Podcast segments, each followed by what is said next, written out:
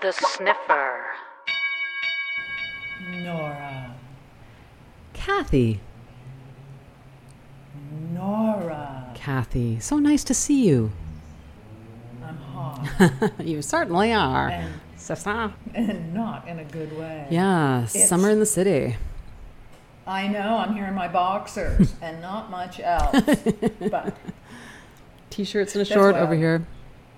yeah, yeah. I know. I've got this stupid air conditioner. It sounds like a 727. it's like one of those elephant man things that you run through the window Yeah. and it's like and, if I, and it's right beside the television so I've got I feel so sorry for my neighbor. Fortunately, she's partially deaf. Well, I I'm up first. right? Mm. Yeah, it's super interesting story actually. Well, yeah, it it it kind of uh, follows hot on the heels of um, my Levi story. Or was it your Levi? It was mine, but anyway, whatever. sure, It's your can't. Levi story. Okay. okay. Well, Ralph Lauren is jumping on the same bandwagon as Levi's did. At the root, this really is all about sustainability. But when the pandemic hit, you know, Lauren and company started trying to figure out what they were going to do uh, with their business. And the, Ralph's son David has taken over what is called the create your own garments online. So what they did was, is, you know, when you think about Ralph Lauren, you think about the polo shirt, like Sure. a lot of other things, but really the polo. They're going to take the polo, and they're going to allow customers to do it up their own way. Now, right now, they've started with a limited set of, co- of uh, color combinations, and it's just it's sort of the sleeves and let me see. Oh, it's the collar and the sleeves. Okay. So rather than like an all black polo, you can have like a black polo with you know like a, a white collar and maybe yellow sleeves or whatever you want, or red sleeves. And they're going to over the next year or so, they're going to add in more and more and more ways of you to interact and design your own clothing. So I sort of think of that as like kind of a, a wonderful way of creating your own bespoke wardrobe. And so then basically they make it for you on demand, essentially. Yes, it's on demand clothing. Right. Oh, interesting. Yeah. yeah. Yeah. Everything's being made right now on the West Coast and it's shipped to them. But um, to cut down on cost, because one of the biggest things that costs companies a ton of money is shipping Mm-hmm. and distribution. So they're going to start having more factories created. Like, let's say you're in London. They say London in this article. I assume that they don't mean London, Ontario. They mean London, England. Yes. But that there'll be a store there that will actually build your on-demand at that time. You know, your Oxfords, your chinos, your polos, whatever. That way, they can just ship them straight to you. And there aren't these, you know, trucks and trains, but especially trucks with gas, chugging across the United States full of Ralph Lauren polos. Yeah. So I think that that's really cool. You? I think one of the interesting things is how, like, for such a long time, we were moving in this direction of like highly centralized production, right? Like that the shops would be all over the place, every five blocks or whatever. But the production and then the shipping, you know, would so be so centralized the production. But I think what we saw during the pandemic was how brittle these supply chains can really be, right? Like we're moving into a condo and we need to get some new furniture because things don't fit.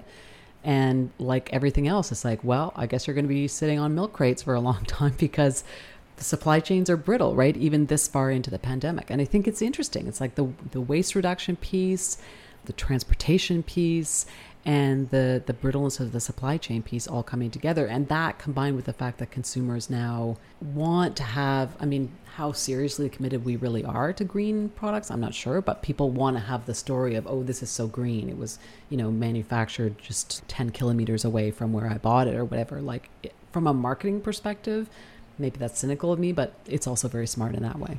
Well, yeah, and it's also though that if you pay a little bit more for it and you have a T-shirt or a pair of chinos that you've designed yourself, you're going to be way more inclined to hang on to it. Mm-hmm. Because you know, you know, we did that piece uh, a while back about how many times people wear a pair of jeans. Seven. Yeah. Do you remember that number? It, it was seven, think times for not just for jeans, but for clothing in general, because we're so addicted to fast fashion. Yeah, it's amazing. Yeah. It's, it's it's a shocking and disgusting figure. And millennials are concerned about sustainability. If I was a millennial, I would be absolutely freaked about what's happening with the planet. Yeah. And the other thing that was really interesting is is that okay, when you usually go into a polo boutique, you'll see that there's a ton of different polos. Mhm. Orange, pink, red, black. Did you know that like 50 to 70% of them don't get sold? Yeah, and then they end up going to Winners and you know Marshalls or wherever. And if they don't get sold, then they end up in the landfill. Yeah. yeah. I was stunned by that. He said, I think the stat was that if it's a good season, it's something like they sell fifty to seventy percent of their stock. So from the point of view of waste, like getting rid of that many things, because eventually, you know, they they often will send them overseas to secondary markets if they don't sell in Winners or whatever. But then a lot of them do end up in landfill as well, right? But also, again, like from the marketing perspective, it's a bit of a thing for the brand too, right? If I spend, I don't have no idea how much these clothes are, but let's say $100 for a rugby shirt type of thing, and then I see it at Winners and it's $50, like, well, I'm going to be pissed, right? You don't want that Yeah. kind of situation. So there are a lot of reasons why it's, I think it's really pretty smart and be interesting to see if it takes off. Yeah, I think it will. It's something that I would I'd be into because I'd like to create my own T-shirts. Yeah, yeah. I don't know about my own jeans. What if I could do, design my own Stan Smiths? You would love that. That you really would love. I would. I'd switch it around. I'd have them green with white on the back. Ooh. How many Stan Smiths would you reckon you've had in your lifetime? Enough to fill a landfill. and I've worn them all right out. Brava. I've got eight pairs now, and three of them are brand new. Wow, So. yeah. so now you've got a really cool story. Yeah, I'll try to explain it. It's a little bit um, technical, but it's basically a really interesting idea. We've talked a lot about alternative materials for making things, like, for example, mycelium, which is the sort of base layer that mushroom grows on top of different types of materials and so forth. This is a really interesting project out of Delft University, a researcher named Marie Aubin Tam and Srikanth Balasubramanian. They worked on this thing, which is basically the idea of taking microalgae and printing it out and making like essentially a material that you would make not buildings out of like not huge things but sort of ordinary household type of objects. So the advantage of this algae is that it's cheap it's solar powered it's biodegradable you can recycle it. It even sequesters carbon right? So this is not a new technology. This has been done before making a kind of um, material out of algae. But typically what people have done is they printed it onto something called hydrogels. It's not totally a gel it's a gel that's contained in some sort of more structured fabric like the one of the the researcher balasubramanian he gives the example of a wet diaper as being a thing of a hydrogel where it's like contained in a solid but it's liquid inside. So they've done this before but obviously this soupy liquidy thing is not really do you really want to wear a shirt made out of a wet diaper? Not really. So but what they did, their innovation was to make this micro ink from this micro algae and then print it out onto a thing called bacterial cellulose. So you print it out and, and it's kind of wet when you print it out, but then the uh, cellulose has uh, calcium chloride in it. And when the algae meets the cal- calcium chloride, then it solidifies. So you make this thing, the contact is made, and then it turns into something like a, a very strong sheet of paper. And from then you can use it to, as a building material for making small household objects. With the idea that now the, the interesting thing because algae is it's not it doesn't last a long time, and if you want it to last longer, you have to feed it, which is it's like hold on a second, I have to feed my oven mitts. They're dissolving. My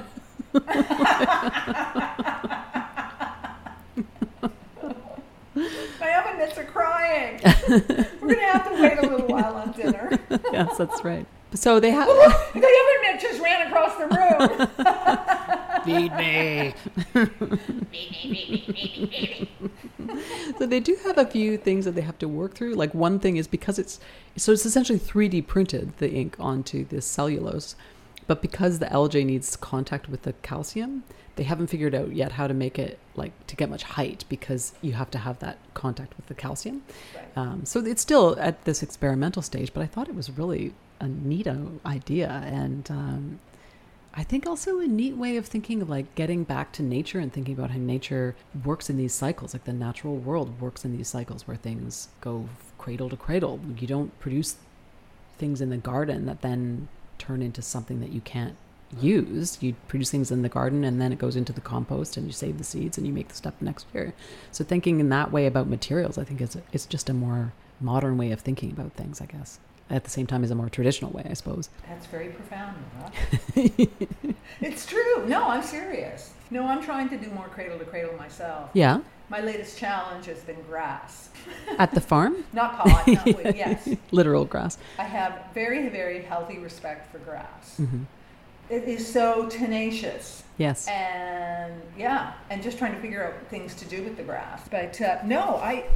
The thing that I, I, it always flummoxes me is I've got to go see one of these 3D printers operating because I still go uh, when I think about building something out of a printer. A printer that, by the way, folks, only costs two hundred and fifty dollars. Correct me if I'm wrong, but I it was something like right. that. I mean, that is the interesting thing is the potential to actually have these print your own oven mitts or what. I don't know why I'm fixated on oven mitts, but you know, whatever. Print your own oven mitts at home for a reasonable cost.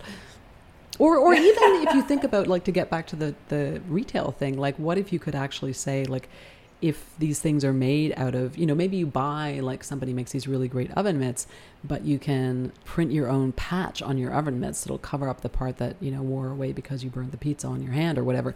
Like that idea of making something that's maybe more sustainable that way too is a cool idea of oh i could just make my microalgae and like seal it over this tear in my pants or whatever That's a great idea. let's do it Okay, you quit your job, I'll quit mine, and away we go. all right just need a little startup money Well, it's good to see you. you too missed you. yeah i miss you too Okay. yeah and i hope And we miss you guys. Yeah, I hope everyone's having a good summer, and um, I hope you're getting on your way to your shots and staying safe. And um, at least we can have fun outside, right? That's right. All right. Okay. Take care. Tell people on iTunes that you like us or wherever you catch your podcast. Exactly. Yeah. Thank you so much, and Thank enjoy your summer. Bye, Kath. You too. Bye, Nora. Bye.